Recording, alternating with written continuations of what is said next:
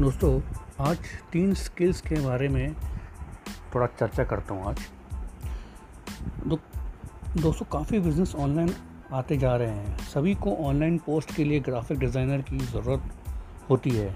काफ़ी यूट्यूबर्स को thumbnail design करना पड़ता है और उन और उनकी ज़रूरत हमेशा बनी रहती है।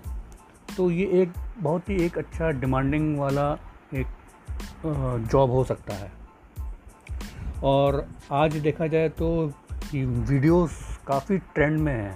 हर कोई वीडियोस बनाता रहता है। और वीडियो के माध्यम से एंटरटेनमेंट करना चाहता है उसी से सीखना चाहता है। काफ़ी यूट्यूबर्स भी हो चुके हैं जिनके लिए आप वीडियो एडिटिंग करके काम कर सकते हैं। ये एक, एक बहुत अच्छी एक बिज़नेस अपॉर्चुनिटी है। मतलब एक साइड हसल्स आप हसल इसको आप बोल सकते हैं। और तीसरा एक है कंटेंट क्रिएट करना।